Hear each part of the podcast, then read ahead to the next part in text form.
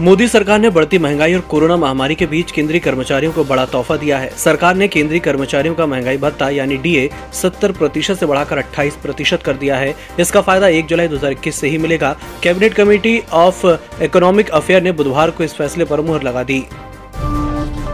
पिछले साल उत्तर पूर्व दिल्ली में हुए दंगों से जुड़े एक मामले में दिल्ली हाईकोर्ट ने पुलिस पर पच्चीस हज़ार रूपए का जुर्माना लगाया है।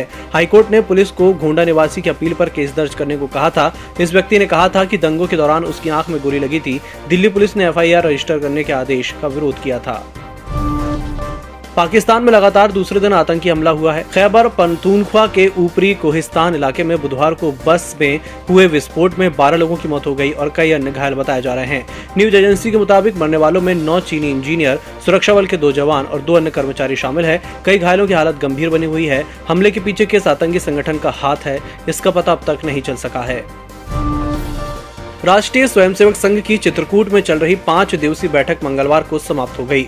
इस बैठक में कई बड़े फैसले लिए गए। यहाँ आरएसएस उस मास्टर प्लान का खाका तैयार करने में जुटा रहा, जिसके आधार पर बीजेपी और केंद्र सरकार को आगे बढ़ना है। साथ ही संघ ने मुस्लिम समुदाय को जोड़ने पर ज़ोर दिया है।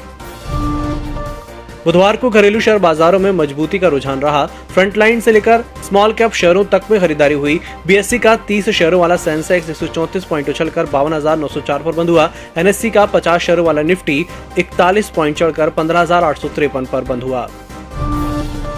राष्ट्रीय राजधानी दिल्ली में मंगलवार को मानसून की एंट्री के बाद आज यानी 14 जुलाई को लगातार दूसरे दिन झमाझम बारिश हो रही है। दिल्ली में ठंडी हवाएँ चलने के साथ घने बादलों के बीच एक तरफ़ जहाँ बारिश ने मौसम सुहाना कर दिया है तो वहीं बारिश के कारण कई इलाकों में सड़कों पर पानी भर गया है, जिससे गाड़ियों की रफ्तार धीमी पड़ गई और ट्रैफ़िक जाम लगा है।